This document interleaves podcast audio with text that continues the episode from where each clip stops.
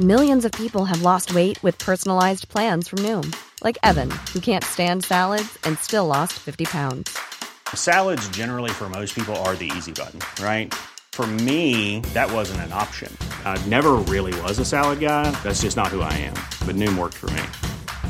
Get your personalized plan today at Noom.com. Real Noom user compensated to provide their story.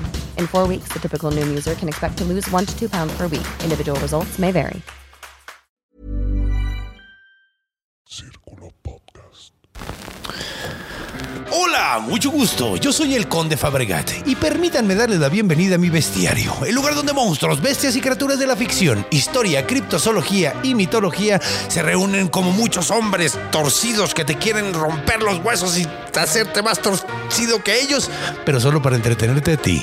El día de hoy tenemos un gran episodio. Por primera vez vamos a hablar de un SCP.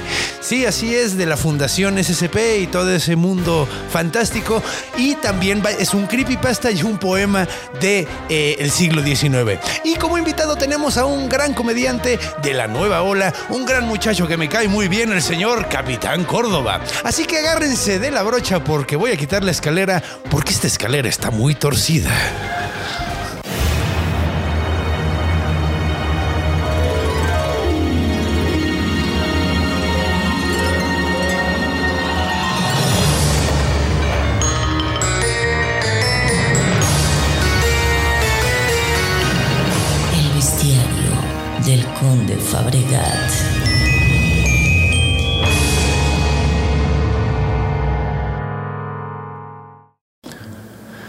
Bueno, pues comencemos como siempre definiendo qué es el Crooked Man o el hombre torcido, que sería la traducción literal. Bueno, pues el hombre torcido tiene 3 descripciones básicas, ¿no? Porque vamos a ver que este monstruo, este ser, entra en 3... sí, pues tiene como 3 iteraciones, 3 momentos, ¿no? La primera es un poema para niños escrito en el siglo XIX que simplemente describe un hombre que está muy torcido, ¿no? Que tiene la espalda torcida y ya diré el poema completo en un momento. La segunda es cuando se convierte en un creepypasta, y esto sucede muy recientemente, y tomaron básicamente un poema que era para niños, algo muy inocente, y lo convirtieron en algo terrorífico, también como para niños, ¿no? Pero desde la trinchera del internet, por decirlo de una forma. Aquí se describe que es un ser maligno, como una especie de demonio que se libera al decir el poema de manera completa, porque le agregaron una parte más al poema tradicional, y supuestamente si dice el poema completo, este demonio, este hombre completamente torcido, va a llegar y te va a matar y te va a dejar completamente torcido, al igual que él. Entonces aquí se describe pues como un ser sumamente delgado, con la piel muy blanca, muy desagradable, completamente chueco, completamente torcido. Ahora bien, la tercera iteración es cuando lo meten al universo del SCP. El SCP, ahorita vamos a dar una explicación más a fondo, es básicamente un proyecto de escritura colectiva donde muchísima gente pone su granito de arena escribiendo una historia dentro del mismo universo. Y alguien tomó este creepypasta, anteriormente un poema, y lo convirtió en un monstruo sumamente terrorífico, que básicamente no tiene descripción porque nadie ha visto cómo se ve, nunca han podido salvar a alguna víctima y nunca, siempre que se aparece, las cámaras se deforman de forma que no puedes verlo, no puedes grabarlo. Entonces lo único que sabemos es cómo quedan las víctimas. Ahora, ¿cómo es que quedan las víctimas? Básicamente lo que hace el Crooked Man, el SCP-783, porque cada uno tiene un número, básicamente anómalamente, en una forma de anomalía, rompe los huesos de la víctima y lo va estirando y lo va torciendo, de manera que terminan los huesos sumamente largos y sumamente torcidos, pero inmediatamente se sellan. Inmediatamente empiezan a producir queratina y hace que el hueso se selle de una forma completamente torcida. Entonces ha habido cadáveres que han encontrado con brazos de 2 metros y que terminan midiendo completamente como 12 metros en total, y siguen vivos, pero no se pueden mover en lo más mínimo porque las extremidades están completamente dobladas, la espalda está alargada y torcida, los deja hecho pedazos. O sea, es algo bastante horrible. Pero bueno, Ya que hemos escuchado básicamente qué es este monstruo, ¿qué les parece en sus tres iteraciones? ¿Qué les parece si recibimos a nuestro invitado del día de hoy, el Capitán Córdoba, y escuchamos una historia bastante interesante del SCP en la parte de encuentro? Entonces, acompáñenme.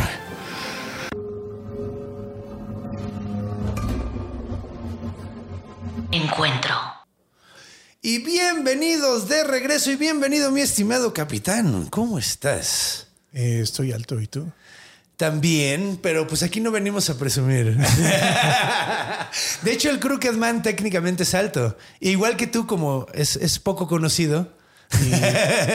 Pero vienen grandes cosas de ambos, del Crooked Man y de este güey. De hecho, iban a hacer una película del Crooked Man. Creo que ya no va a salir. Sí, y es curioso que la menciones porque también vengo bien torcido. ¿Vienes bien? Ah, huevo. Muy bien. Muy bien, pues de hecho queda bien con el personaje de hoy, como siempre. Entonces, pues güey, ¿qué te parece si... bueno, a ver, tú, güey, probablemente no mucha gente te conoce porque eres comediante nuevo. Te acabas de presentar en Woco, ¿no? Sí, nos fue muy bien en el show del jueves en Woco. ¡A huevo! Estuvo fresco. ¡A huevo fresco! Y cabe mencionar que no vine todo torcido como una falta de respeto. No. Viniste a hacer honor, güey. Sí, exacto. No, claro. De hecho, así como cuando invité al Patán, hablamos de ogros, entonces... Claro, y así, hablamos de Yang-Chi, trajimos a Quique Vázquez, ¿no? O sea, siempre tiene que ir de acuerdo el como personaje. Con contexto, claro. Ajá, con contexto. Y pues bueno, ¿qué te parece si entramos un poquito esta onda del SCP? ¿Sí le sabes al SCP? Pues mira, la verdad no tanto, pero hice una investigación muy a fondo. ¿Y te pareció interesante? Bastante interesante. Está de huevos, sí. ¿No? A ver, vamos a definir un poquito. Les dije que era un proyecto de escritura colectiva. Y es, en efecto, eso es. Pero vámonos un poquito más a la onda fantasiosa. ¿Qué es este universo, no? Porque, pues sí, o sea, ya sabemos que mucha gente anda escribiendo de esa madre, pero vamos a ver qué es el universo tal cual. El universo SCP habla de una fundación. SCP tal cual es una fundación que sus siglas significan Secure, Contain, Protect. Asegurar, contener y proteger. Entonces, básicamente lo que hace estas fundaciones asegurar, contener y proteger todas las anomalías que existen en el mundo. Güey. Por anomalías puede ser... monstruos,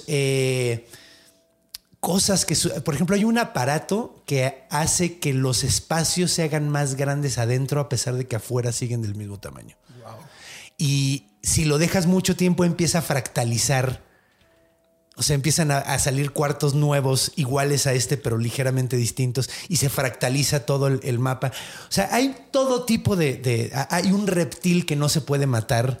Hay un ser que si lo ven, no, aunque veas una fotografía de él, te va a matar porque le da pena que lo vean.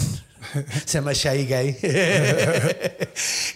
Hay de todo. Y básicamente lo que hace, como funciona esta fundación, es tienen investigadores, tienen un concilio de 5, que es el concilio de 5, que son los que toman las decisiones más importantes. Nadie sabe realmente quiénes son.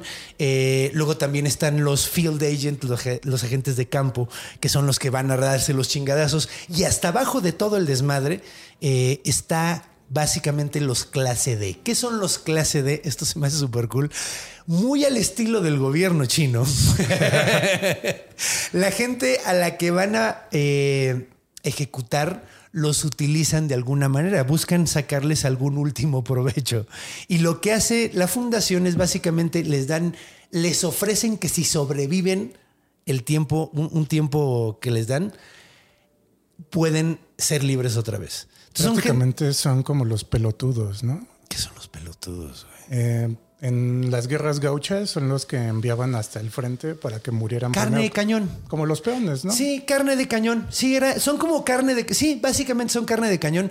Es algo que es muy cagado porque la fundación, a pesar de que está haciendo algo técnicamente bueno, no tiene corazón en lo más mínimo y se pasan de verga constantemente. Hacen cosas horribles constantemente. Es muy parecido a la onda Men in Black, ¿no? Ajá, de hecho a mí se me hace como la onda en Men in Black. También siento que está inspirada, no sé si has visto.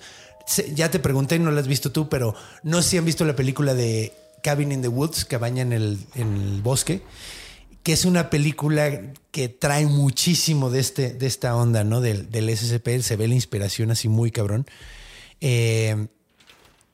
No quiero contar nada de la película, güey, porque mejor es que no por sí, los spoilers. Por los spoilers, pero tiene ahí una onda muy, muy, muy basada en el SCP que se ve la inspiración. Es de Joss Whedon, de hecho. No sé si el guión nada más o la dirección también, pero sé que ese señor estuvo involucrado. Pero no es la película en sí de Crooked Man la que está como... No, tiene nada que ver. Ahorita en la cultura hablamos más de eso. Ahorita solo estamos tratando de presentar qué es la fundación. Una organización secreta, porque eso es importante. Nadie sabe en este universo, nadie sabe que el SCP existe. Es como si existiera ahorita. Y de hecho, lo más bonito de esta madre es que es como un archivo donde están todas las anomalías guardadas. Entonces tú puedes ir al número que quieras. Te digo, este es el 783, pero hay miles, ya están como por el 7000 así. Y cada una es una historia completamente nueva creada por una persona completamente distinta. Y es una chulada. Ahora ven, entremos básicamente a hablar del Crooked Man, del SCP-783 en particular. Entonces, normalmente como están marcadas estas entradas, lo primero que te dicen es cómo se contiene, te hacen una descripción y luego después te empiezan a hablar de cosas que han sucedido con el logs, ¿no?, que tienen. Entonces, vamos a contar un log. Básicamente, como describen realmente no está contenido. El problema es que está libre. Normalmente tratan de contener estas cosas, pero esta madre está completamente libre y no saben cómo agarrarlo. De hecho, lo único que están haciendo es controlar la ciudad o estar observando constantemente la ciudad donde sucede, donde está sucediendo, porque este fenómeno solo sucede en una ciudad y sucede cada 12 años, güey. Wow. Solo dura 70 días y diario está muriéndose alguien. Por lo mismo no hay como una descripción física de este carnal, ¿verdad? Porque todo mundo se muere y cada vez que lo tratan de grabar, ahorita hablamos un poquito más de lo que pasa. O sea, ¿me estás diciendo que es el monstruo más eficiente de la historia? No sé si el más. De hecho, dentro del SCP hay unos más culeros, yo creo, güey. Pero este no lo han pescado y no. No lo han pescado. No hay como víctimas que puedan decir, es un cabrón así. De hecho, es muy cagado porque tienen un dios en contenimiento en el SCP, literalmente un dios, así que es un como ciervo con cabeza humana. Wow. Que está cabroncísimo, pero lo engañaron. Lo tienen ahí nada más engañado porque le hicieron un ritual y lo hicieron pensar que estaba contenido. Pero en el momento en que decida irse, se va, güey, porque es un dios, güey. Claro. Entonces, hay cosas más locochonas, pero este es muy efectivo. ¿Sabes? Este es muy, muy, muy efectivo. Esa parte fue lo que más me gustó, que la misma investigación... Ajá. Va como capturando y se van como aliando con ellos o los van usando. Algunos, ¿no?, los van usando, algunos... Sí, de hecho, hay uno que es... que es un ultraguerrero de la antigüedad, güey, que es que se llama Abel, güey. Y lo utilizan cuando es necesario, cuando ya se salió de las manos el pedo. Hay uno que es positivo, güey. Hay un SCP que es como una bola naranja de felicidad, güey, que cuando te toca te hace sentir bien. Wow. Y lo tienen ahí, güey. Lo tienen así. Cada vez que se pone muy rudo el pedo, mandan a los güeyes, a los agentes que vivieron algo horrible, los mandan un rato con él. Creo que es el 999, güey. Pero bueno, este no está controlado, no está contenido, no tienen idea de qué pedo con esta madre, pero pues como nada más es cada 12 años, pues tratan de que nadie entre a la ciudad cuando está a punto de pasar, claro, para que pues se mantengan nada más entre la gente que está ahí, güey, que además como que técnicamente ya saben que esta madre existe, güey. Sí. Y ya más o menos están acostumbrados a este pedo, güey. ¿Tienes el dato de su última aparición? Nada más para estar al pendiente. Está muy chistoso porque es algo que me mama del SCP. Los datos, ese tipo de datos siempre están como borrados, güey. Wow. O sea, como que hay un chingo de cosas que están como editadas para que sientas que es como documento de gobierno, güey. Un expediente de documento de gobierno que cuando ves que libera la CIA o documentos, están completamente, están editadísimos, güey. Sí, sí. No se han leído alguna vez esas madres, güey. ¿No? Declasificado. Sí. Así se sienten estas madres, güey. Entonces está muy bien. Es que te digo, es un universo muy bonito, pero bueno, no está controlado. Entonces lo que hacen es básicamente nada. Es como estas chicharras, güey, que cada... Las cicadas, güey, que cada 7 años salen, güey. Ah, ya. 17 años creo que... Sí. Entonces es un pedo así, nada más como que controlan, güey. Tratan de controlar y que nadie entre como hasta, a la ciudad. De hecho, hasta los niños tienen una rima que es muy cagada porque es diferente a la rima original. Se escribieron su rima. O sea, esta propia onda empezó por una rima que luego llevó a un cuento, que luego llevó a que... primero llevó una canción y luego después llegó a como un cuento de internet y luego llevó un SCP. Y luego la sociedad... Y luego una película, güey. Sí. Ah, no, tú dices dentro del universo. Sí. No, dentro del universo le escribieron la rima porque esta madre existe, güey. Y cada 12 años viene, güey. O sea, no fue como retomar la referencia. No. Aquí la referencia no tiene nada que ver. La rima no tiene nada que ver más que la cantan los niños, güey. Sí. Normalmente ahí, güey. Entonces, aquí la rima no tiene mucho que ver, güey. Está muy chistoso. Eso es como que le editaron de plano. Entonces... esto sucede en el pueblo de Tenby, en Inglaterra. Uh-huh. Y pues bueno, lo que hizo el SCP es agarraron un par de casas, un hospital. De hecho, tienen ahí en el hospital a varias víctimas todavía vivas. Están todas, varios de ellos están muertos cerebralmente, pero los están manteniendo vivos como para ver si qué les pueden hacer, ¿no? O sea, básicamente los tienen en observación. Como el shell shock, ¿no? Como así. El shell shock, sí. O sea, están hechos, pero pedazos, así. La mayoría tienen muerte cerebral.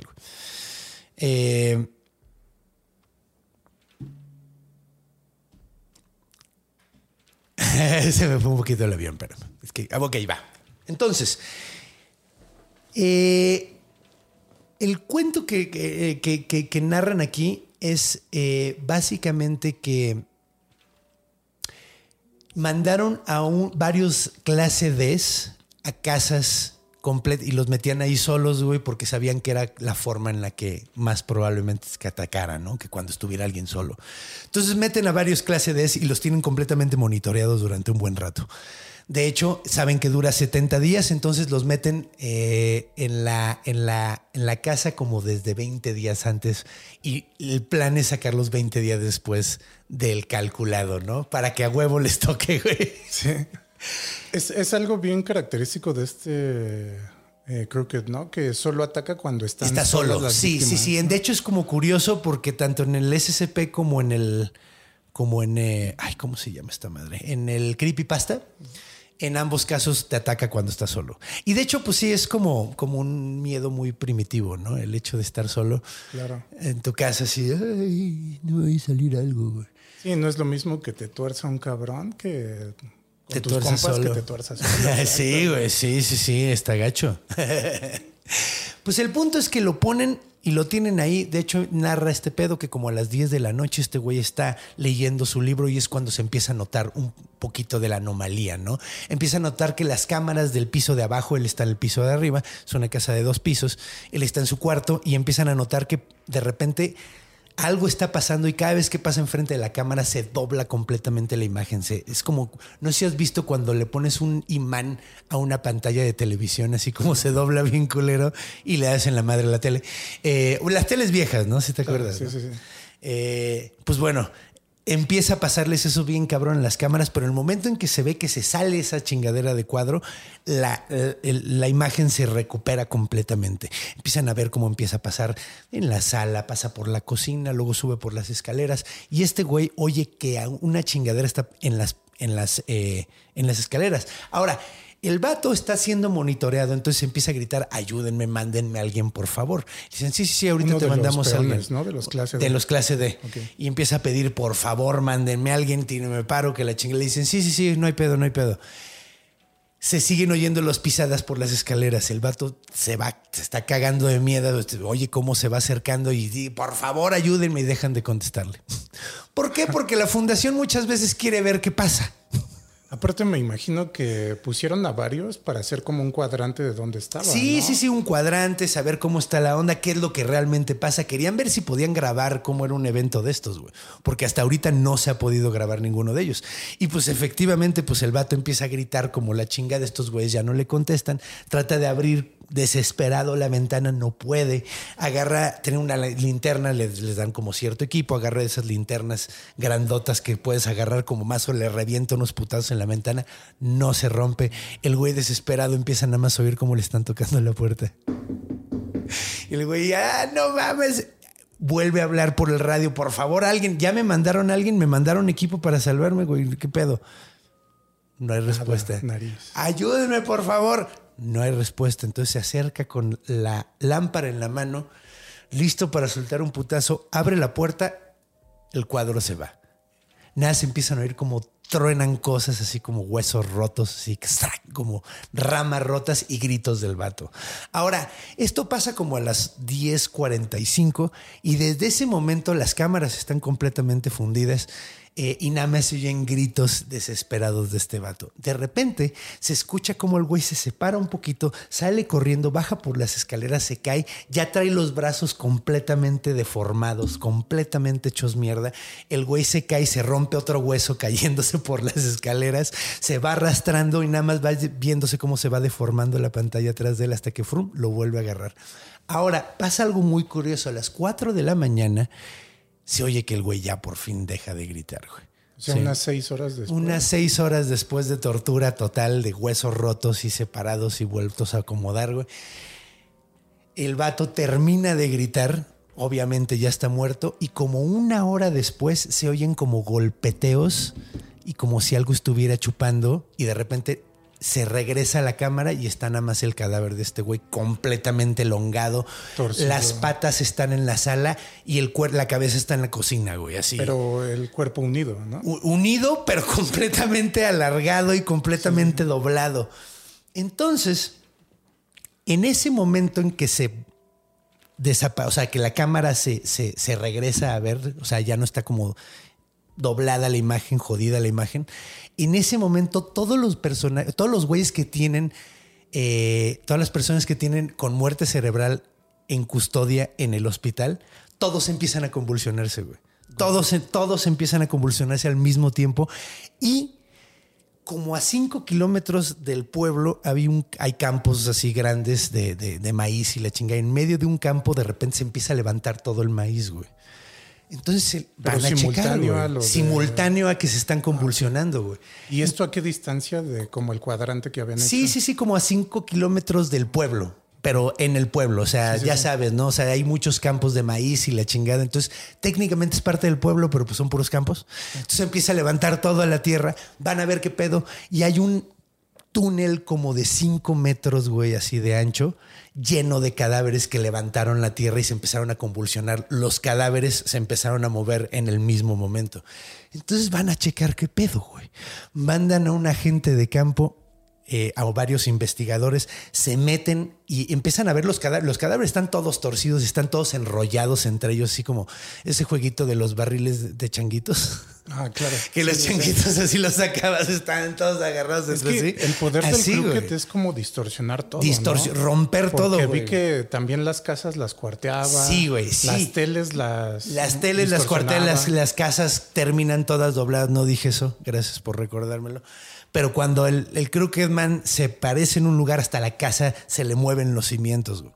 Pues bueno, se empiezan a meter a la fosa esta grandota llena de cadáveres y de repente uno de los investigadores se va y así prum, se va completamente, lo pierden, empiezan a gritarle, agarra a otro de los agentes, se amarra una chingadera, se asoma, güey, y lo que se da cuenta es que después de un rato, o sea, sale y le dicen, ¿qué pedo? ¿Encontraste a este güey? No encontré nada. Lo que hay abajo, güey, es el pueblo exactamente igual pero sin gente, güey.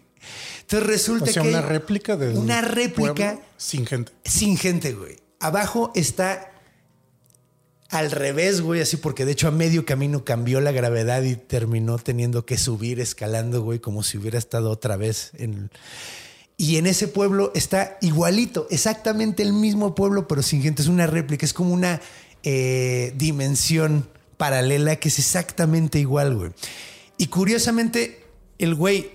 Después mandan a un clase D, obviamente, a que dé el rol y descubre que es una realidad fractal que se va repitiendo. O sea, cada vez que sales del pueblo, de repente regresas otra vez. Sales por el sur del pueblo y regresas al norte del pueblo otra vez. Y es exactamente el mismo pueblo. Digamos que su poder distorsionó el espacio-tiempo. Completamente. Hizo una dimensión, una réplica, ahí, ¿no? Y luego todavía se complica mucho más el desmadre porque empieza a encontrar que las víctimas ahí se mueven y atacan a la banda, güey.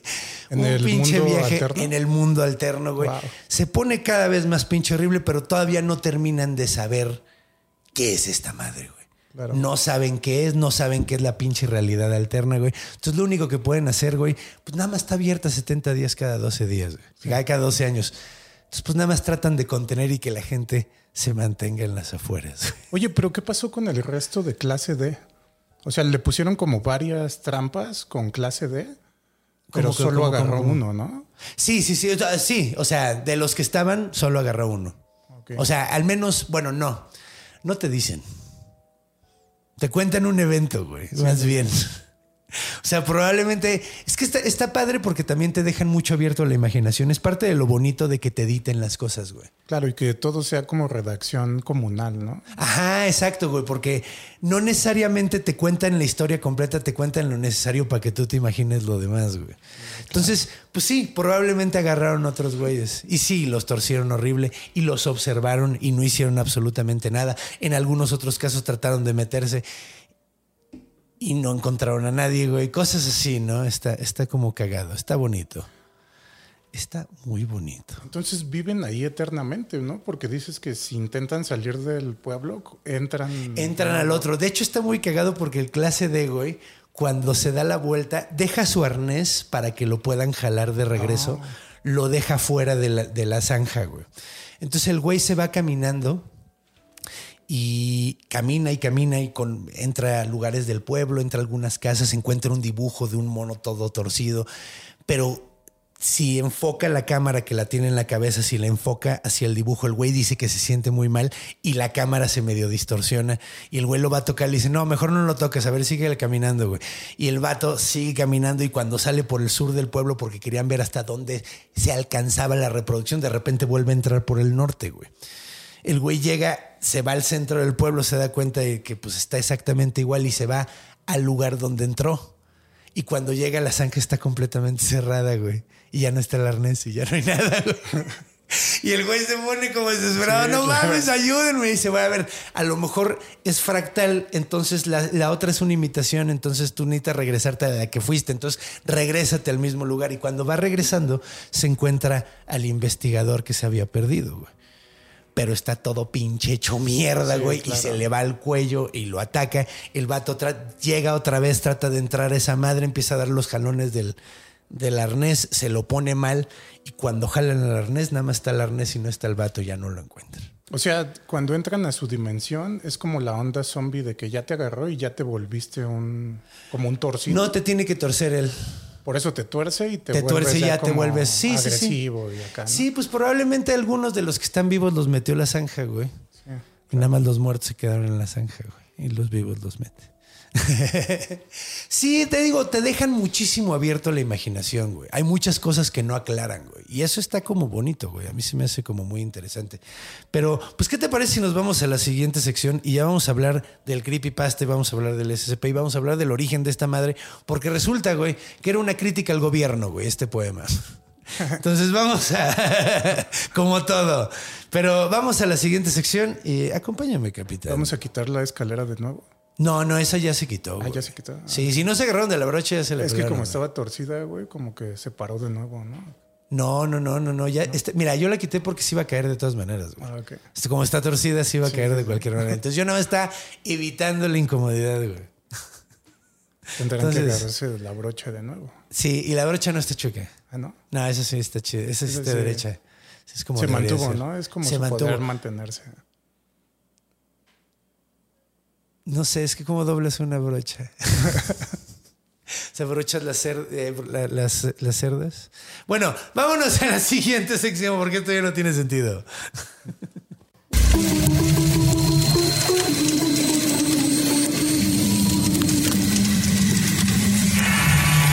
Orígenes. Y estamos de regreso. Bienvenido de regreso. Estamos aquí. Seguimos continuando. Pues bueno, ¿de dónde viene esta madre? Pues bueno, vamos a tener que hacer una...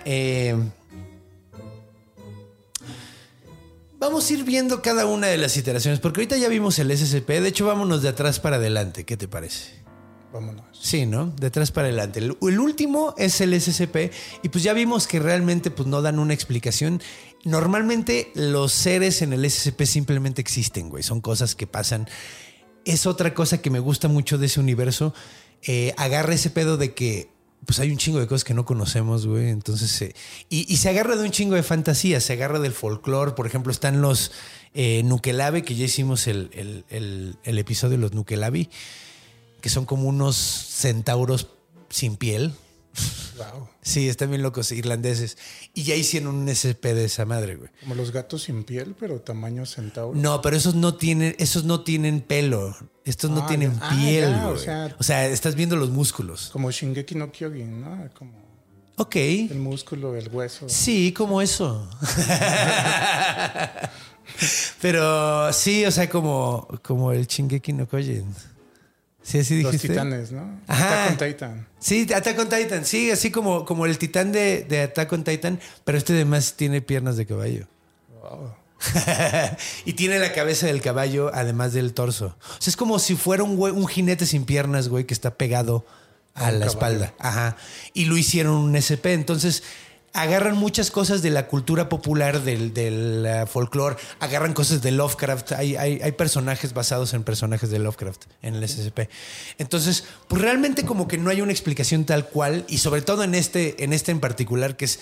Pues es como un evento que sucede cada tanto tiempo y es así, pues un pedo que es bien raro, ¿no? Cada 14 años, ¿no?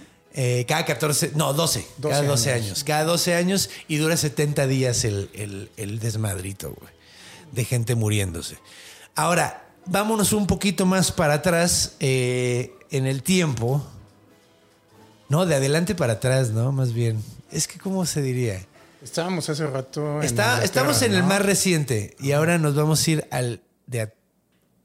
Vamos a ir para atrás en el tiempo. Entonces vamos para atrás. Vamos para atrás en el tiempo. Vámonos. Entonces, acompáñenme en esta máquina del tiempo a los 2000 y feria, porque esta madre también es súper reciente, güey.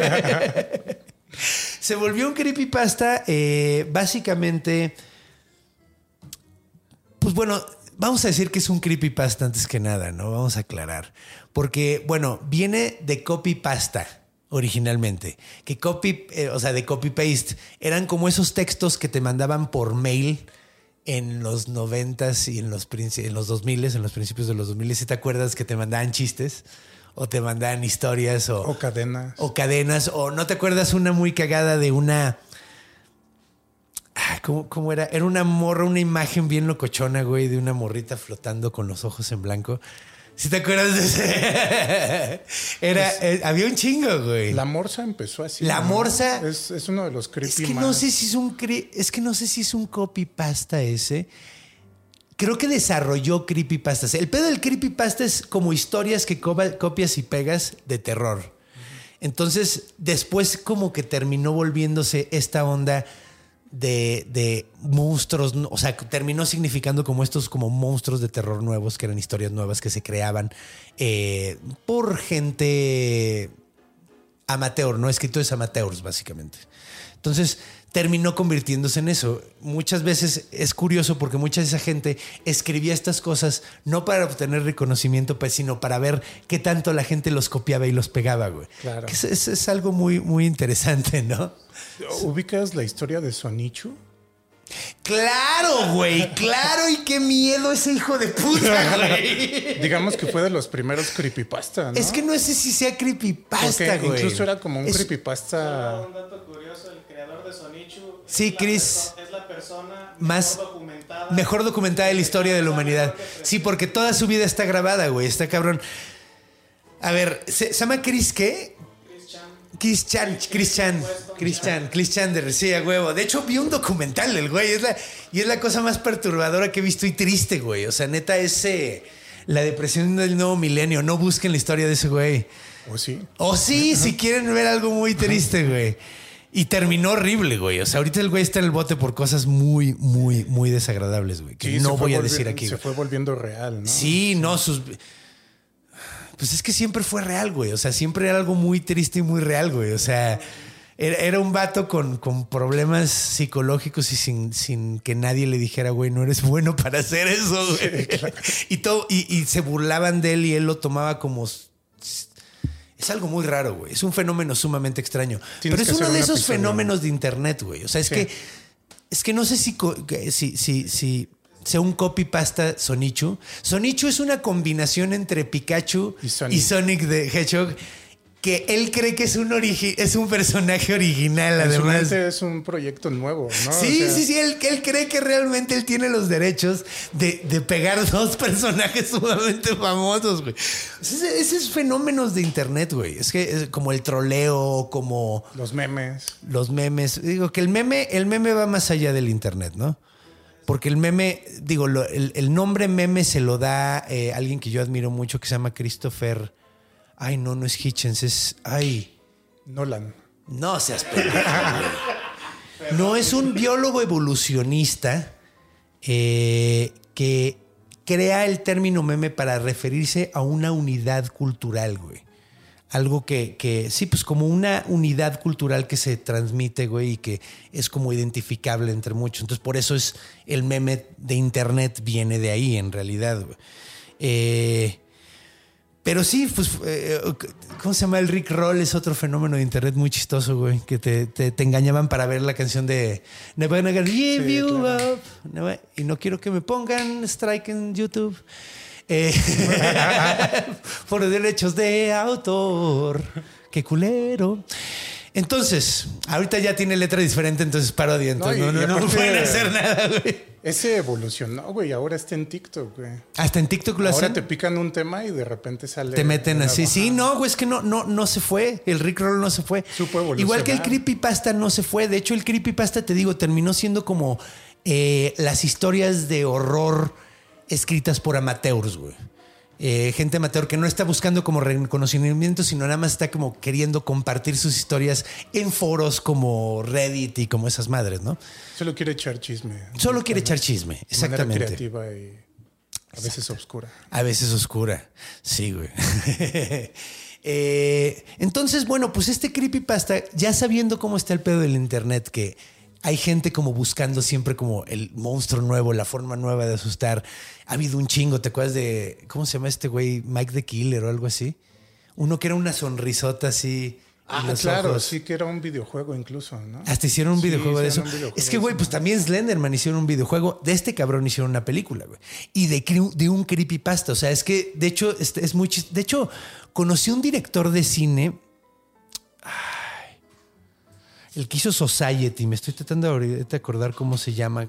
Brian Yuzna, güey, que es productor y director de cine. Y es muy cagado porque en su conferencia el vato dijo que H.P. Lovecraft era como el escritor de creepypastas de la época. Ah, y claro. Se me hizo como medio una mentada de madre, porque sí escribía un poquito mejor que eso Lovecraft, la neta. Alan Poe también era medio creepypastero, ¿no? No sé, sí. No, ese era muy profesional. Bueno, no sé, o sea... Como que sentaron las bases. Es que siento que ese vato lo estaba diciendo como un poquito. Sentaron los vatos. Son los más grandes maestros del horror, güey. O sea, los güeyes que tiran creepypasta seguro leyeron a esos dos. Sí, cabrones. Claro, güey. Sí. Sí, de hecho, bueno, a lo que iba es esta onda del creepypasta, güey. Igual que el copypasta era como buscar la manera de hacer el monstruo más terrorífico así y asustar a todos los morritos de internet al grado...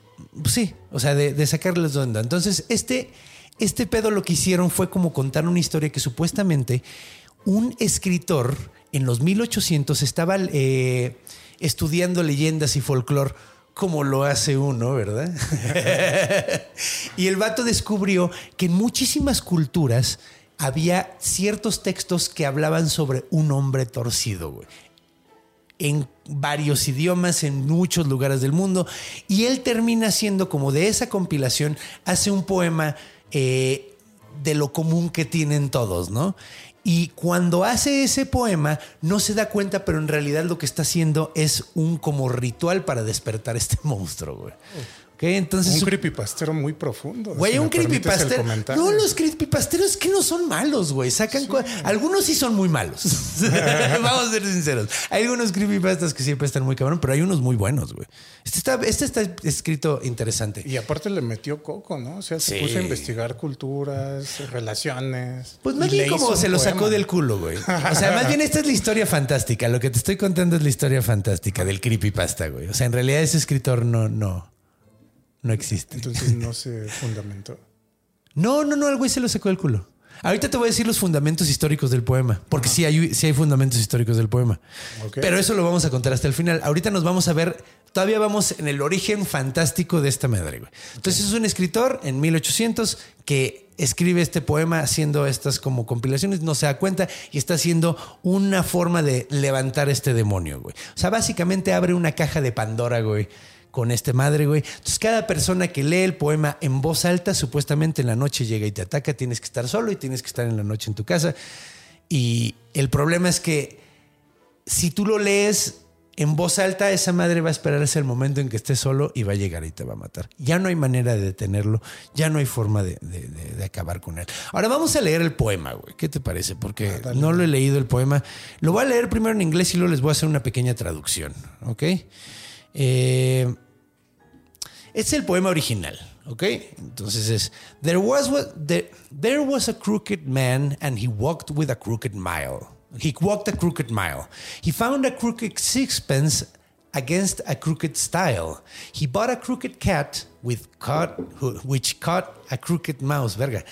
And they all lived together in a little crooked house. Se los voy a traducir básicamente. Había un chueco hombre que caminó una chueca milla.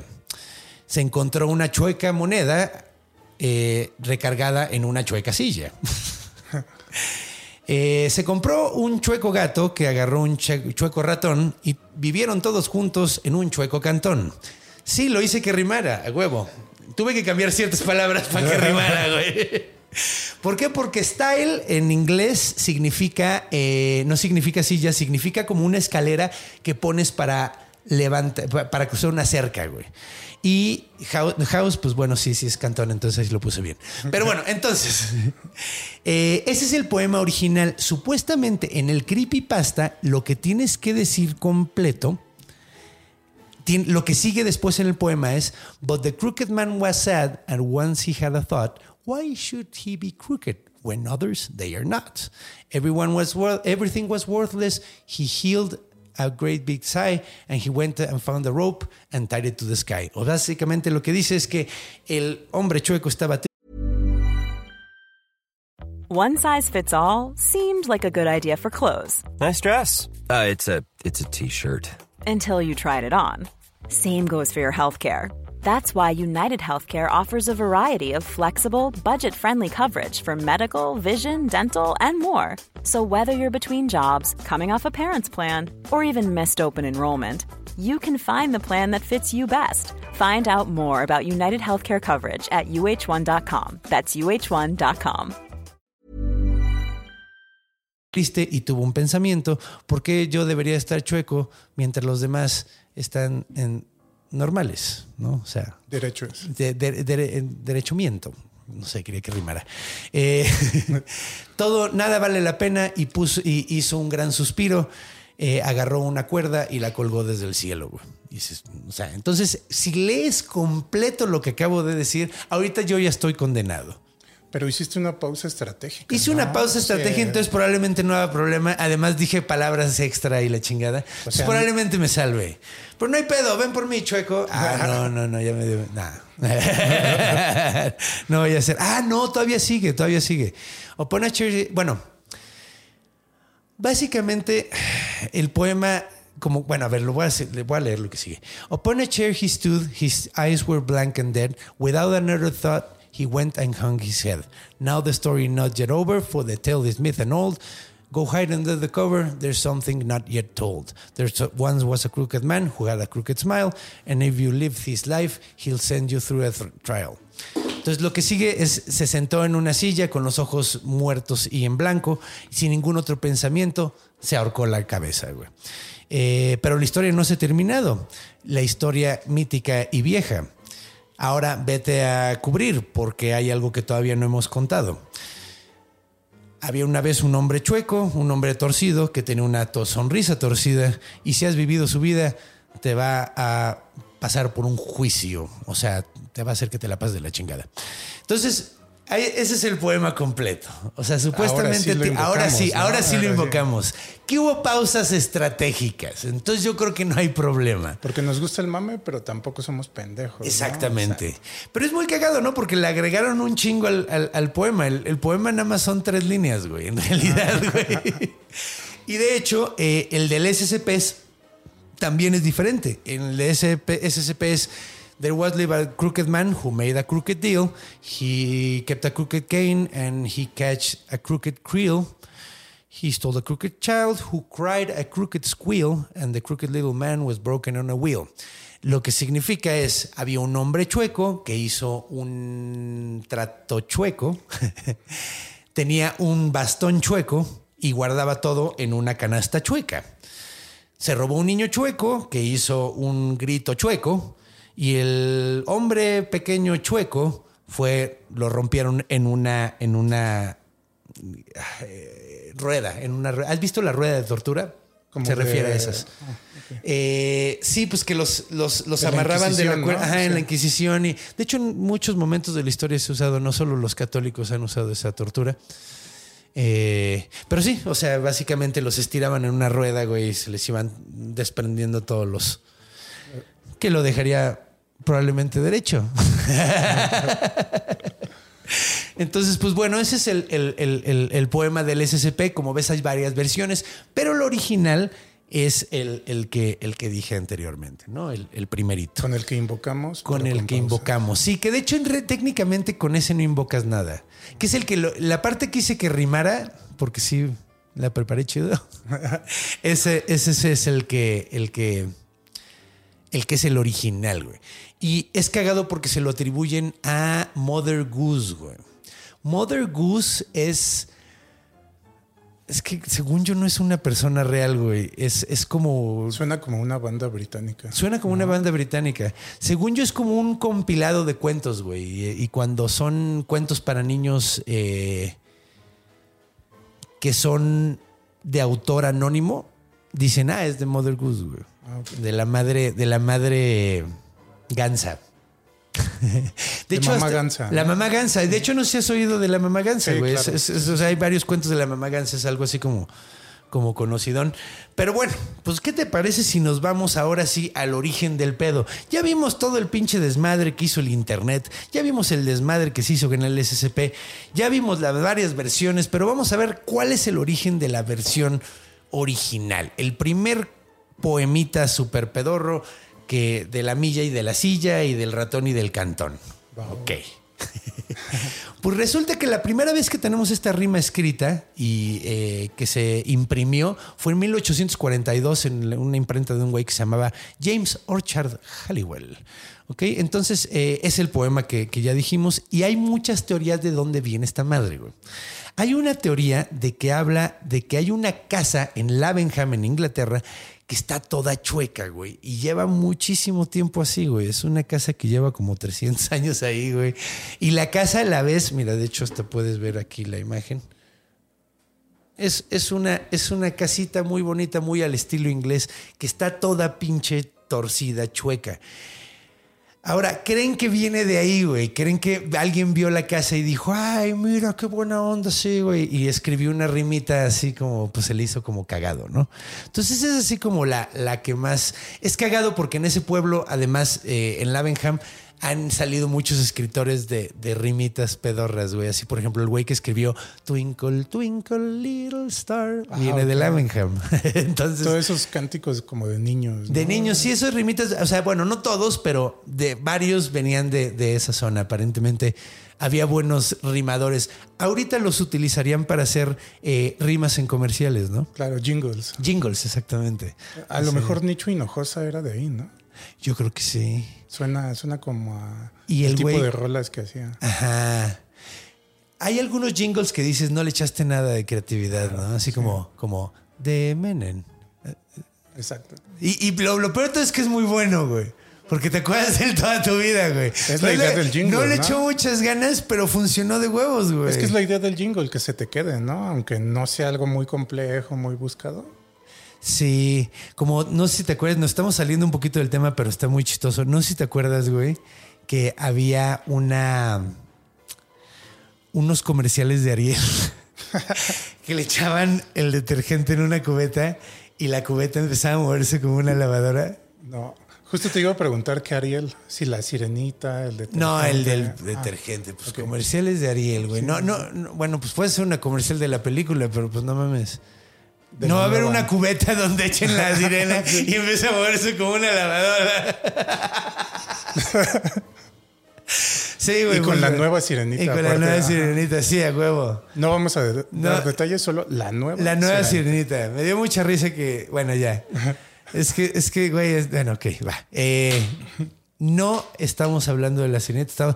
Entonces, mucha gente demandó a Ariel porque la gente creía que se iba a convertir en una lavadora su cubeta. A mí me tocó muy chiquito eso. O sea, yo me enteré como 20 años después de que eso había pasado. Yo me acuerdo muy, muy, muy chiquito de haber visto alguna vez el comercial de la cubeta que se movía sola, güey.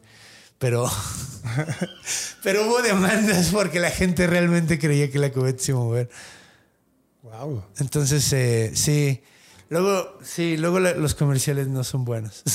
Bueno, el punto es que aparentemente había mucha... Es la tierra de los jingoleros, güey. El Lavenham. Entonces, eso está chistoso. Sin embargo, varias fuentes dicen, y esto me gusta mucho, que en realidad este poemita está tirándole mierda al gobierno de Inglaterra y de Escocia de la época, güey. Porque resulta... Chuecos, ¿no? Por chuecos un poquito, y se está refiriendo a una persona en particular que se llamaba Sir Alexander Leslie, güey, que... firmó un tratado con Inglaterra, güey. Entonces, él era escocés. Él era escocés, güey. Entonces, esta onda de que todos viven en una casa chueca es que ya quedaron y ya están de acuerdo, ya se llevan, güey. Y el crooked style, güey,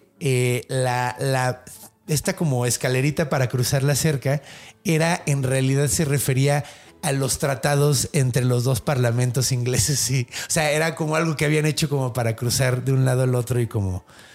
Sí, pues un puente, pues. Claro. Entonces, en realidad estaban como diciendo que hicieron todos estos pinches chuecos, hicieron estos tratados chuecos y ahora todos vivimos en una pinche casa chueca, güey. O sea, era una queja, básicamente. Podría aplicar a México, ¿no?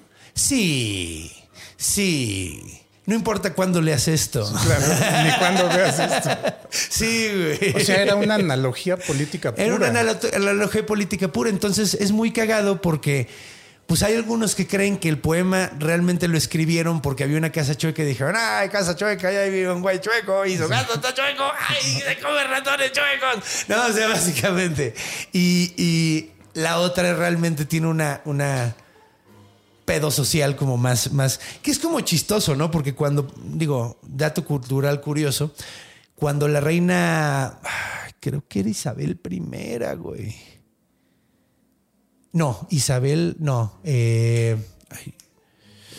¿Cómo se llama este pedo? Victoria. Creo que fue la reina Victoria. No estoy segura de cuál era la reina del momento, güey. En Inglaterra, cuando Lewis Carroll escribió Alicia en el País de las Maravillas, güey.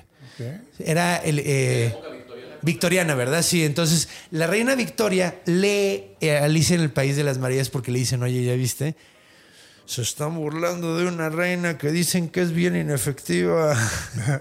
Y la morra, la reina pensó que se refería a ella, la reina de corazones, que es un personaje de la verga, sí, güey. Entonces varias personas pensaron que era como la tirada de piedra hacia ella.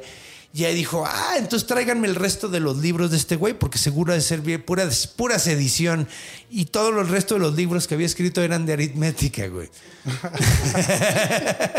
O sea, la reina dijo... Entonces, la reina dijo, échame acá su material, porque quiero ver a quién más le está tirando. Exactamente. No, y seguro me ha tirado en peor en otros, güey. Uh-huh. Porque esto es para niños, güey. Imagínate, si ya está educando a la juventud para odiarme desde chiquitos, que sí era una buena crítica al gobierno, ¿no? Claro. O sea, sobre todo a cierto tipo de personalidad, güey. Pero... Y le llegaron con baldores de ese... Y le llegaron con baldores, güey, exactamente, güey. El valor de aritmética, güey, en lugar de álgebra. Estoy escribiendo esto, son puros números. Son como aprender a sumar. No quiero aprender, reina Victoria. Entonces, pues sí, entonces es como curioso.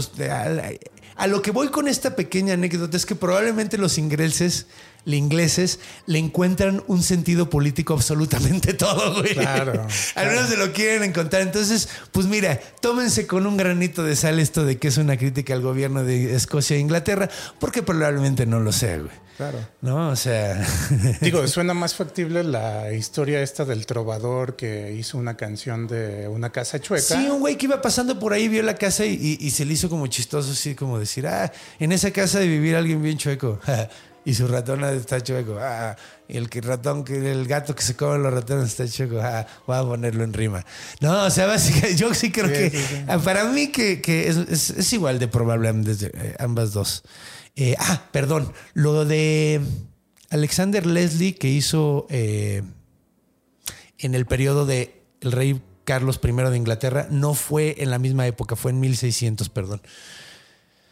Como 150 años antes. Sí. Entonces, pero bueno, de cualquier manera, esos son los orígenes. Pues un poema que terminó siendo utilizado para hacer algo horrible en internet y luego después se hizo un SCP. ¿Qué te parece si nos vamos a hablar de las películas y todo? Porque ha salido en varias películas, aunque usted no lo crea. Es más popular que la mayoría de los monstruos que de los que hablamos aquí, güey. Una de ellas prohibidísima e inencontrable. ¿No? ¿Cuál, güey? ¡Ay! No lo digas. Vamos para allá. Vamos para allá.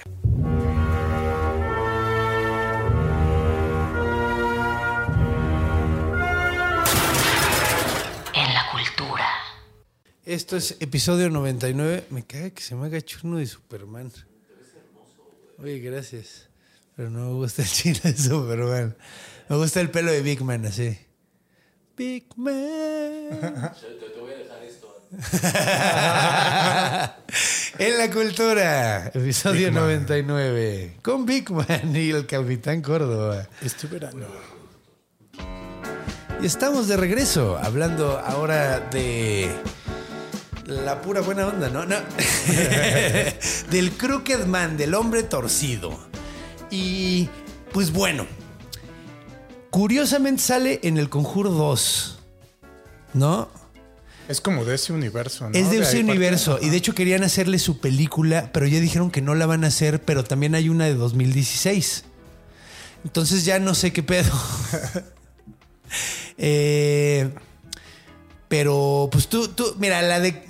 Bueno, en El Conjuro 2 se supone que hay como una maquinita de estas... Es que no me acuerdo cómo se llaman, güey. Que eso es como algo tropo, güey. Cinetropo o algo así. Cinematrope, algo así. Que es una tira de imágenes que están en como loop, animadas, y hacen que giran y se ve como el movimiento ahí. Lo hicieron juguete, creo que fue Mattel la que lo hizo un juguete, porque pues primero era como entretenimiento para adultos. De hecho, había como... como 3X, ¿no? Sí, güey, había toda esa onda y todo. Pero lo hicieron como juguete. Y en esta película hay un juguete que tiene al Crooked Man ahí como caminando y cuando lo prendes, supuestamente, jala al monstruo, ¿no? Entonces, sí. Está locochón ese pedo, ¿no? ¿Tú viste la película? Busqué, bueno, me encontré mucha información y muchas escenas de una película que está totalmente como censurada. Sí, ¿verdad, güey? Es la 2016 que creo que es... Que sí, sale el que sí, salía de Spawn. ¿Y salen varios chicos de Le temes a la oscuridad? Salen chicos de Le temes a la oscuridad, qué chistoso. Qué chistosa, como que primero le temían a la oscuridad de niños y ahora le temen también de adultos. Torcido, ¿no? Al torcido. Le temen a torcerse más bien, ¿no? Porque... pues todo mundo tiene miedo a torcerse, nadie se quiere torcer. Sí. Es morirse es feo. Sí, no, porque así cuando ya se torció, así le dicen, ¿no? Bueno, pero... Entonces, pues está esta peli de acá. Pero tú, esta película del 2016, ¿es la del 2016 o no encontró? O sea, nada más viste que estaba como toda... Por la época coincide, ¿no? Porque Le temes a la oscuridad es como que de 2007, 2008, ¿no? Pues sí, podría ser que 8 años después, así.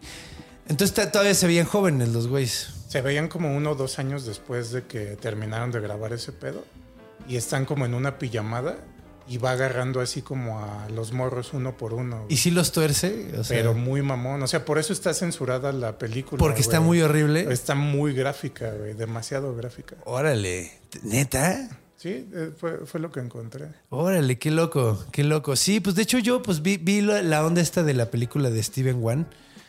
Sí se llama Steven Wan, ¿no? El director de... ¿Del Conjuro? Del Conjuro. Creo que sí. Me parece que sí. Entonces, pues, que el güey estaba... Primero vi que iban a hacerle...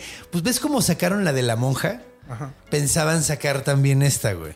Pero parece ser que ya la cancelaron, güey. Entonces, pues, a ver. Estaría padre. Yo vi unas imágenes bien chidas del Crooked Man, güey. Ay, hay animaciones muy buenas. Sí.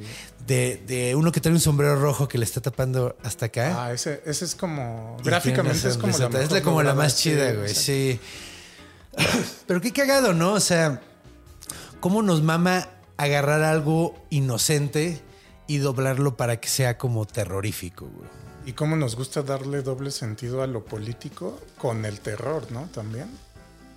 De hecho, el terror siempre ha sido como un medio bueno para hacer críticas sociales, ¿no? O sea, bueno, al menos este güey, ¿cómo se llamaba? El Romero, George Romero, el de las películas de zombies.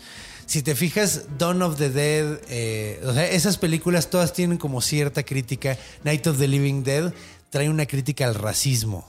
Sí. Que es el héroe es negro y nadie lo quiere ahí, güey.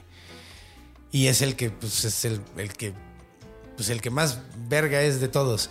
Y luego después en Dawn of the Dead es la que es en un... Centro comercial. Y ahí pues trae una crítica al consumismo bien cabrón de que los zombies están ahí en el centro comercial porque estaban acostumbrados ahí en la vida. Con su pizca de héroes latinos y demás, ¿no? O sea, toca esas facciones ahí. Sí, como... claro, como que hablaba de las minorías, güey, ponía las minorías frente. Pues es uno de los primeros ejemplos de inclusión en el cine, si lo piensas, güey. O sea, alguien que de hecho eso se me hace inclusión bien hecha, güey. Porque ese es el problema que yo... O sea, yo no tengo el más mínimo problema con la inclusión. De hecho, creo firmemente que se tiene que hacer más, pero se tiene que hacer bien, güey. ¿Y a qué me refiero con eso? Es... Aparte tienen como la antítesis de... Es ya un cliché que en todas las películas de terror el primero que muere es como afrodescendiente. Y aquí es al revés, güey. Exacto. O sea, es el que pues, termina salvando todo, güey. Pero, o sea, de hecho, o sea, si vas a con... La onda de la inclusión que yo siento que se debería de hacer es contar... Es que no sé si ya lo dije aquí. Creo que ya lo dije aquí varias veces. Se deben contar las historias de las culturas que han sido como hechas menos, güey. No tenemos que agarrar y contar las historias europeas de siempre, güey. Pero ahora... El personaje es de otra raza, güey. Así, aunque no tenga lógica, güey. Así por situación, por lugar. Más bien, güey, no me cuentes la historia danesa que ya me contaste 20 veces, güey. Cuéntame una historia africana, cabrón. Ya no me cuentes la historia alemana, güey. Cuéntame una historia de latinoamericana, güey. Eso es lo que más bien se debería de hacer, güey. O sea, no me hagas otro Midsommar, hazme mejor algo con culturas latinas. Y... No, sí, pues, güey, Midsommar estuvo chido porque es una historia nueva y está contando la historia. O sea, esa no tiene... O sea, la Cleopatra negra, que ahorita está muy de moda, güey. ¿Viste ese pedo, güey? No. Pues sacaron un documental, güey, de Cleopatra en Netflix y la pusieron negra y ella... Culturalmente, o sea, étnicamente era griega porque era de la dinastía ptolomeica, güey, que ya llevaban un rato ahí. Y cuando Netflix saca este documental, hasta el Egipto los demanda, güey. El país demandó a Netflix, güey. Y Netflix, en lugar de disculparse, güey, están yéndose al doble, güey. Están diciendo que Egipto está lleno de racistas porque no quieren que les cambien a sus personajes, güey. O sea... Está muy locochón y no tienen realmente especialistas en el programa y un chorro de cosas así como... Y eso es a lo que voy, o sea, ¿por qué no contaron abajito, güey? Estaba el reino de Kush, güey. Y ahí había reinas guerreras de verdad, güey. Y de hecho, ahí los romanos tuvieron que doblarse ante el reino de Kush, que es ahorita Etiopía, güey. Bueno, no. Bueno, creo que sí, güey. Es a lo que los ¿cómo se llaman? Los egipcios le llamaban los nubios, güey. Que eran subsaharianos, entonces sí, estos sí eran negros, güey, porque de hecho los africanos del norte del Sahara son más morenos que negros en sí, güey. Entonces, estos los egipcios los llamaban nubios. Había una reina ahí súper cabrona que se llamaba Amanitore, güey. Hubo varias así cabroncísimas que sí, tienen unas historias súper interesantes, güey. No mames, había una reina pirata, güey, en China, güey, que mató más pinche gente que todos los pinches piratas europeos juntos, güey. Bueno, no sé si tanto, pero hizo unas cosas maravillosas y no cuentan esas historias. Más bien agarran y ponen a un actor de alguna racializado en un papel, en una historia europea, güey. Entonces es así como de, güey, realmente no los estás incluyendo, güey. Claro. Le estás faltando a todo mundo, güey. O sea, le estás fallando a todo mundo, güey. Y en realidad no se toca mucho el tema de China como piratas, pero en realidad era como... No, de los países que más se expandieron por el mar, ¿no? Sí, güey, no, bueno, no de los que más, pero sí lo hicieron mucho, güey. O sea, pues es que también es que China es enorme, güey. China es gigantesca, entonces, pues tienen un chingo de costa y tienen un chingo de territorio, o sea, pues se movieron un chingo, pues, o sea, güey, que tantas cosas, o sea, esa es la cosa, güey, o sea, como que no nos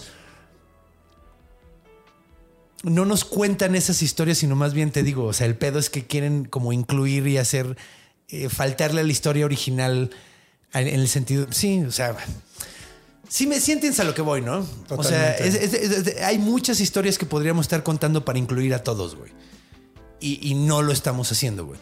Y cuando son historias nuevas, por ejemplo, Midsommar, yo no tengo ningún pedo, güey. Pues es un nórdico contando una historia nueva nórdica, güey. Con puros personajes nórdicos, porque, pues, güey, en esas zonas todos son así, güey.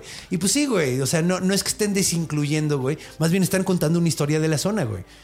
Ahora, también estaría muy interesante escuchar historias de otras zonas, güey. Eso es lo chido. Esa es la verdadera inclusión. Darle presupuesto a ese tipo de cosas. Con Midsommar se cumple esa parte de hacer una película de terror, pero de día, ¿no?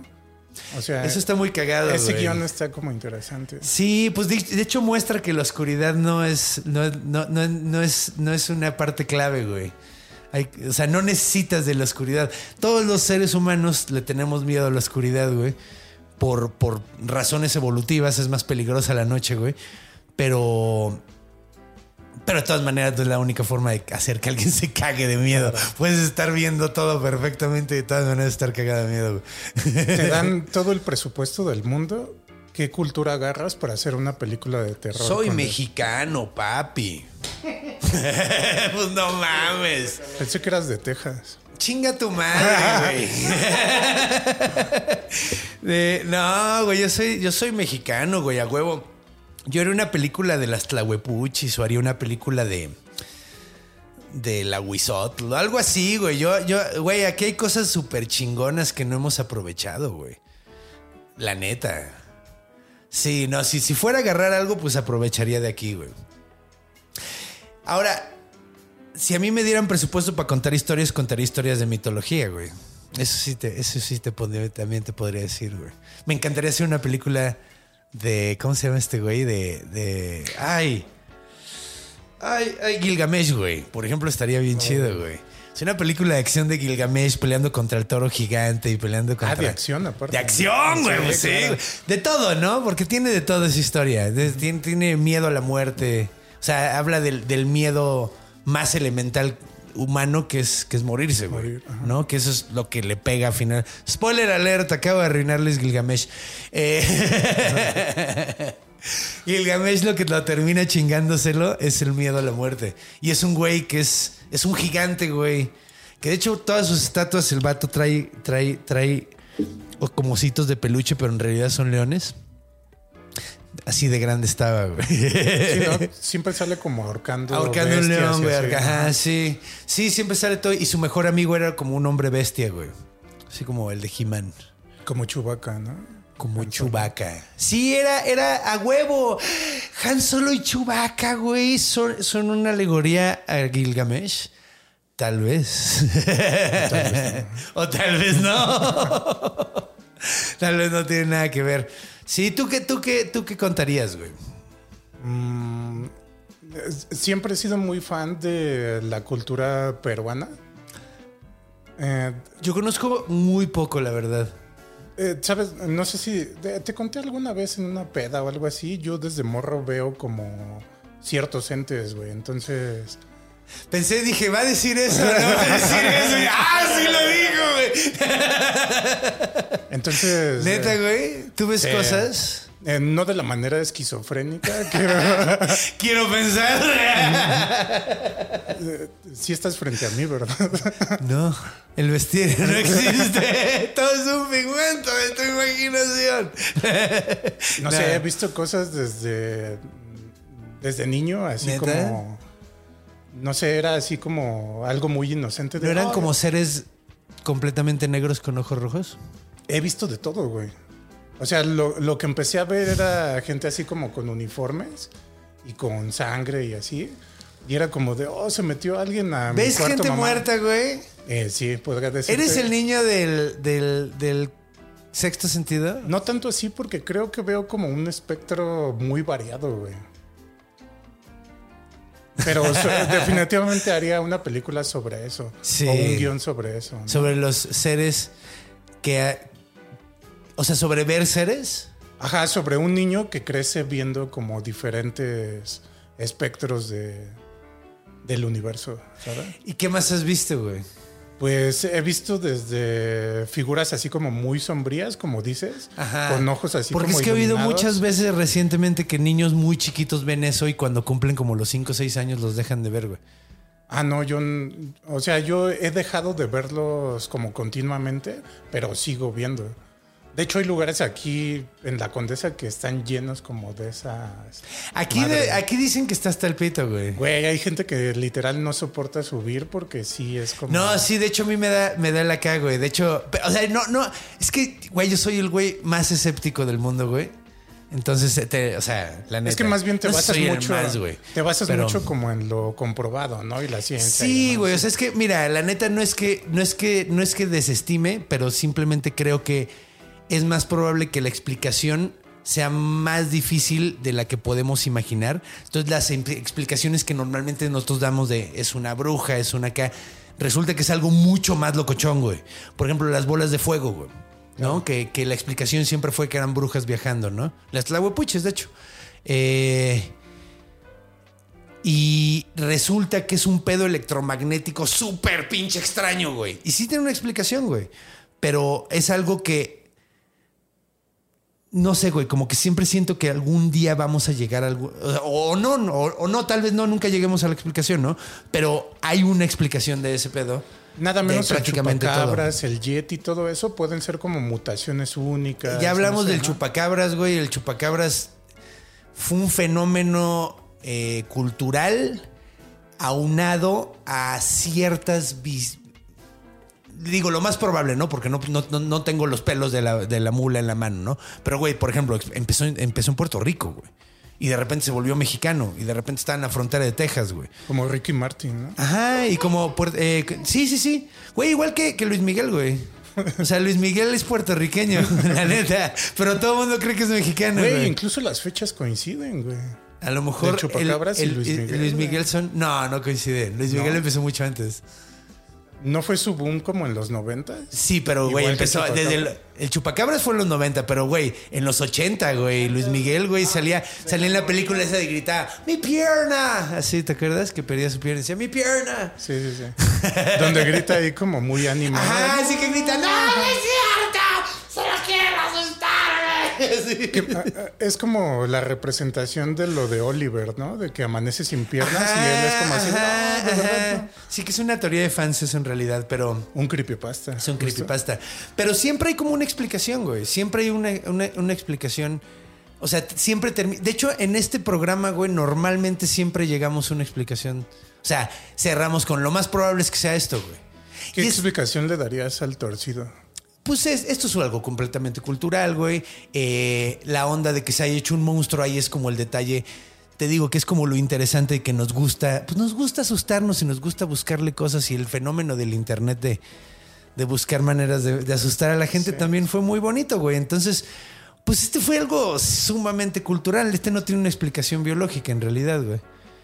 O sea... Más que simplemente alguien leyó un poema para niños y se le ocurrió algo bien. Se viajó, güey. Se viajó bien cabrón, güey. Y dijo, ¿qué es lo más horrible que te podrían hacer? Que te rompen las güeyes y te las voy a enseñar y te las voy a romper. A lo mejor hasta fue una pesadilla, ¿no? Sí, suena como una pesadilla. Suena como una buena fantasía de algo que le da miedo a alguien, güey. O sea, pero está interesante. Está padre. Como mucha carnita. Está, ¿no? Padre, o sea, sí, güey. Como... La neta, yo pensé que no me iba a dar para hacer el episodio completo. Y luego cuando empecé a ver todo lo que había... De hecho, me había dado miedo hacer un SCP. Pero ahorita, este es el primer experimento. Espero que les guste este episodio, mis besties. Y a ti también, mi estimado capitán. A mí me encanta aprender de... Estrenamos SCP. Normalmente es mucho más cultural el programa. Normalmente hablamos mucho más de cultura. Sí. Pero pues ahora sí te tocó uno más del internet. Pero sí. Interesante el hombre torcido. Interesante. Sí, el hombre torcido es un gran monstruo. Está padre. Es un monstruo moderno que refleja más los miedos modernos, ¿no? Y aparte es un monstruo millennial, ¿no? Porque es un monstruo millennial. Se va a lo eficiente. Te ataca solo. No sé si es millennial, güey. Creo que es generación Z. ¿Sí es Z? Sí, güey. Creo que es un monstruo generación Z. Sí, ¿no? Pero... ¿no? ¿Tú crees que es millennial? Es que los foros donde nacieron las creepypastas, dígase Reddit, dígase Fortune...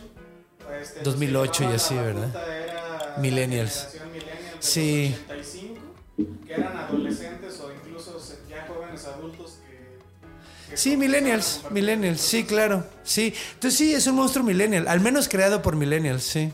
Y tiene las características, porque es súper eficiente, te ataca solo. Es que sí, además, no hay testigos, las cosas, los monstruos generación 7 van a ser los que vienen en unos años, porque ahorita como la batuta creativa todavía la tenemos los millennials. Y yo soy millennial de primer año, güey. Yo soy del 81, güey. O sea, hay gente que dice... Primera generación de millennials. Primer año, güey. Así... Porque hay quien dice que empieza en el 85, hay quien dice que empieza en el 80, hay quien dice que... O sea, entonces, mira, yo no sé. Es un creepypasta también. Todo es un creepypasta. Todo es un creepypasta. De hecho... Todo se puede volver un creepypasta. Sí, eso sí, eso sí. Todo se puede volver un creepypasta con suficiente creatividad, güey. Es que es la cosa, como que encontrar un buen creepypasta es un pedo. La neta. Porque... es amateur, entonces hay O sea, es lo que te pasa en YouTube, güey. Encontrar un buen contenido luego es un pinche pedo, güey. Si yo me he tardado mucho en encontrar los que realmente amo, güey. Es que hoy en día hay tantas opciones. Exactamente. Güey. Más bien como que tienes que meterte a fondo e investigar para sacar... Para encontrar el verdaderamente chido, güey. Sí. Sí, es un pinche desmadre, güey. Así... Esta revolución de los contenidos, güey, sí ha sido un pinche viaje, güey. Pero bueno, ha sido un gran episodio, mi estimado. Así es, confirmo. Muchísimas gracias por venir, güey. No, muchas gracias a ti por invitarme. A ver, cuéntame, ¿qué tienes en puerta, güey? ¿Qué cosas andas haciendo, güey? Pues yo mayormente hago stand-up. Entonces, si me siguen en Instagram, ahí van a ver como los shows que salgan y todo esto. Y tengo un podcast que voy a retomar, que es Charlando de Discos. Charlando de Discos, ajá. Ok, y hablas de música. Es que siento que el formato de los discos está muriendo lentamente. Está de la verga, porque yo me acuerdo de una buena época donde la música era por disco, o sea, como el The Wall, güey. The Exacto. Wall es una obra completa. El Wish You Were Here, güey. Es una obra completa, güey, así que tienes que oír completa, güey, porque te lleva por todo un pinche viaje, güey. Ahí te va. Yo me voy por eso, por los discos que son completos para escuchar como experiencia, y también me voy por los tracks que nadie pela. Por decir, un artista te sacaba 12 rolas y tú elegías cuál era la que te gustaba, sí, y cuál escuchabas hasta que te sangraran los oídos, ¿no? Que es y hoy en día el artista... creo que es más, eso es algo más moderno, güey. Porque yo me acuerdo que más de morro, y tú estarás de acuerdo conmigo, Iván, te ponías el CD completo, güey. Todo, güey. Te llevabas tu Discman y te ibas ahí. A lo mejor, de hecho, a partir de ahí, porque es que antes de eso tenías tu Walkman. Sí. Y en el Walkman, güey, ahí sí era un pinche pedo encontrar tu rola. Porque tenías que echarle para adelante y echarle... Ay, no, todavía le falta. Ay, no, todavía le falta. Entonces era un pedo y jodías el cassette. Si andabas haciendo eso. Hoy en día las bandas y los artistas ya te sueltan el sencillo. Está bien loco, porque sí esperan que tengas toda la experiencia del disco en 3 minutos. Exacto. Y había banda hipster que le hurgaba al disco y decían, no, esta rola me mama por esto. Pero y pues esto. También por eso la gente ya no ve... Por eso la gente ve TikToks en lugar de videos. O sea, es, largos, es, ¿no? O sea, es como la diferencia de formato, güey. A final de cuentas, a la gente le encanta el TikTok, entonces también tiene mucho sentido que nada más escuchen una rola y ya con eso. Bueno, antes de que muera el disco, estoy invitando así como a banda. Ha ido Jonás Fierro, ha ido el Patán y demás.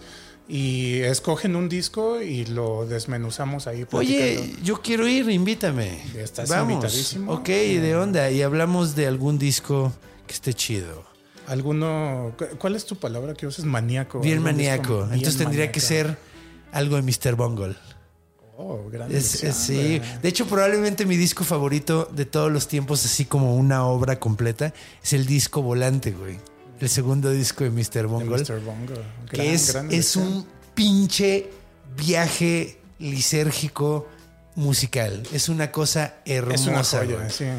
Incluso es de esos que puedes poner con una película de Kurosawa, no sé. Ajá, y te la musicaliza de una forma bien extraña. Por ejemplo, y sí. Le da como contexto, ¿no? Sí, tendría que ser... Ay, ¿cómo se llama este cabrón que hace las animaciones? Es que pensé en un director al que le quedaría muy bien, pero ahorita no me acuerdo. El de Little Lotic y de... que sí. Es Bankmeyer. ¿Topas a Jans Bankmeyer? Sí, justo. Si no topan a Jans Bankmeyer... Recomendadísimo. Muy recomendado. De hecho, hay cortos de él en YouTube que son una locura, una pinche locura de Europa Oriental. Pero bueno, entonces, ¿cómo se llama el podcast? El podcast se llama Charlando de Discos. Charlando de Discos. ¿Cuándo regresa? Tengo ahí la fecha pendiente, pero más seguro síganme en Instagram, Capitán Córdoba. Y ahí en todas las redes sociales me encuentran como Capitán Córdoba. Es algo muy inteligente. Y pues ahí estaré como atascando los de spam en cuanto salga de nuevo. Excelente, pues bueno. Por lo pronto, pues están ahí los shows y stand-up. ¿Sí? Muy bien. Sí, pues de hecho el stand-up es la onda. Confirmo. Sí. Pues muchas gracias por venir, hermanito. Estoy muy agradecido. Gracias por invitarme. Me voy a llevar este aguacate, ¿no? No te puedes llevar a Octavia, güey. Ah, okay. Pensé que era un aguacate. No, es Octavia el aguacate con 8 patas. Por eso es Octavia. Oh, sí, pero no solo matemático. Un aguacate, son 3. Uno muy chiquito, sí. Uno mediano y uno grande. Aparte está medio crooked, ¿no? Medio torcido. No, así es ella. ¿Sí es ella? No la juzgues, güey. Es hermosa, pero... Es hermosa torcido. Como es, güey. No te atrevas a juzgarla, güey. Bueno, yo me voy muy ofendido. No, pero muchas gracias por venir, en serio.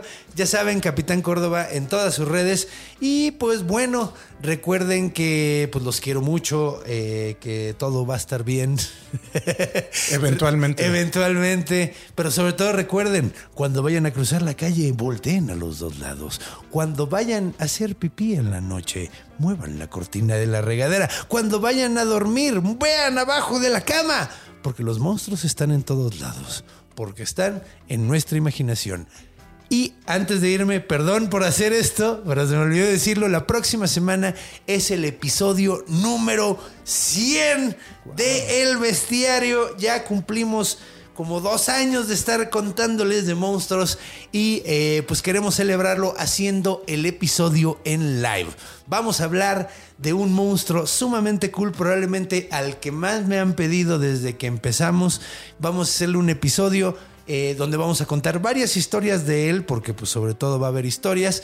Y pues nos vemos el martes que viene. ¿A qué hora va a ser? Ahí les avisamos. Yo digo que como a las 7. Yo digo que como a las 2 de la tarde. Yo digo que como a las 2 de la tarde, probablemente. Pero bueno, muchísimas gracias por estar aquí. Por estar aquí en este episodio 99, por estar acompañándonos 100 episodios. Recuerden, muy cabrón, que los amo monstruo. Y nos vemos la semana que viene. Denle un beso a su mamá. Sí.